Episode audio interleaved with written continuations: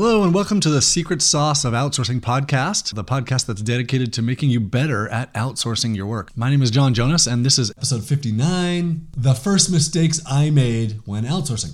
So, I love to ski. My wife, mm, not so much. And she does it with me, which is great, but part of it for her is just fear. Like she's a pretty good skier and she actually likes it when we do it, but she just is like, what if I'm cold or what if I get hurt or what if it's not fun or and at some point she's made mistakes and we all do. And each of these things has happened to her. She's been cold, she's been hurt, she it's not fun.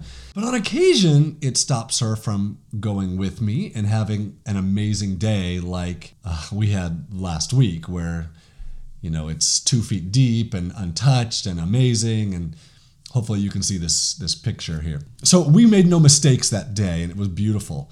In hiring online Filipino specialists, I see the same thing from a lot of you. I see fear. I see fear of making mistakes, fear of not knowing what to do, fear of spending time and having it go down the drain.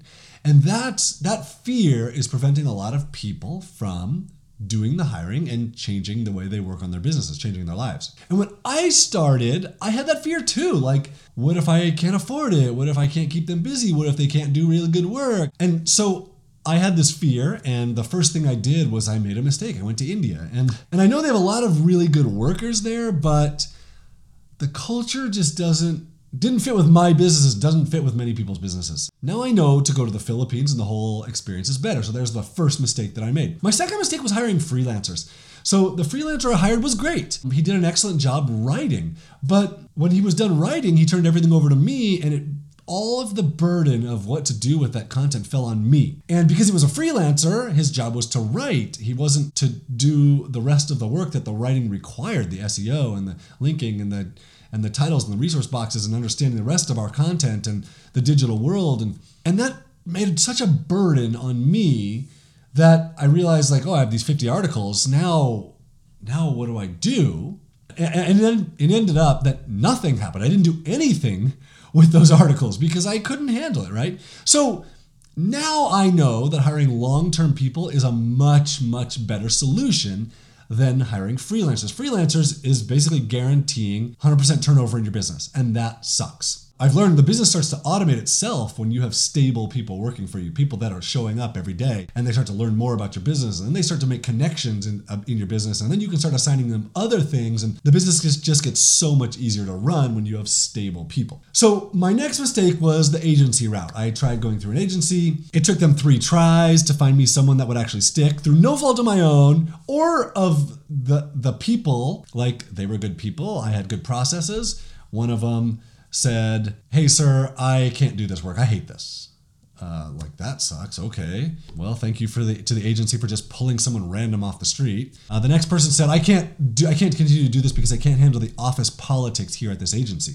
Well, that sucks for me. So now I'm two people in to training for, you know, a few days each, and this sucks. And then the third one, who actually worked out really well, even though he didn't know anything, the agency just pulled someone off the street. It was like a warm body, and I was able to train him and he was hardworking and he shows up and it was really, really great. Then we both realized at the same time that I was paying $750 a month and they were paying him $250 a month. And he was like, This sucks. I'm quitting. And I was like, Well, that sucks. Like, he's not getting paid very much.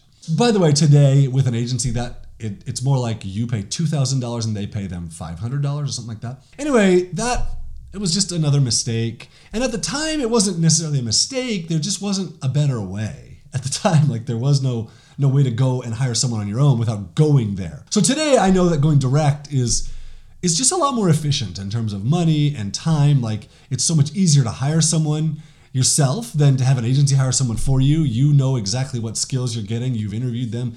Instead of going through an agency and saying like, "Oh, I want someone to write content for me," they're like, "Oh, you want a webmaster?" Well, we'll pull someone off the street for you. Well, that sucks. And then the OFS that you hire yourself gets the full amount of money. Like you spend $750, they get $750. That's a big, big difference in terms of quality of life for someone. So, and I've made I've made mistakes since, but those are like the three starting mistakes that I made.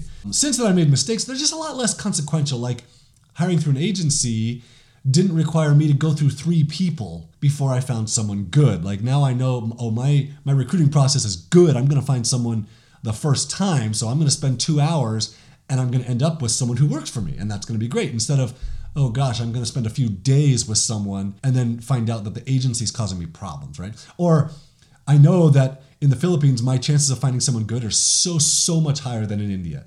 And I know that. Or I know like it takes the exact same amount of time to find a freelancer as it does to find someone full time long term. And that full time long term person's going to work with me for years and years to come, where that freelancer is guaranteeing turnover in my business. They're not going to work for me for years to come. You know, there's just a lot, I make mistakes now. There's just a lot less time consequential to me now. So uh, if you would like to know, I get I have nine questions that people ask me regularly, and I have really good answers to them. I put those answers together at ofsguide.com. And it's like a four minute read, and I'll answer these nine really big questions that people have about like time zones and taxes and how to find someone great and trust and can you recommend someone for me? No, I don't recommend people for you. It's your job to find it yourself. OFSguide.com is a, really a, a great starting point if you're not sure of what to do, but you've thought about doing this before. You don't want to make mistakes. Start there and then head over to OneVAAway.com where I'll walk you through the recruiting process.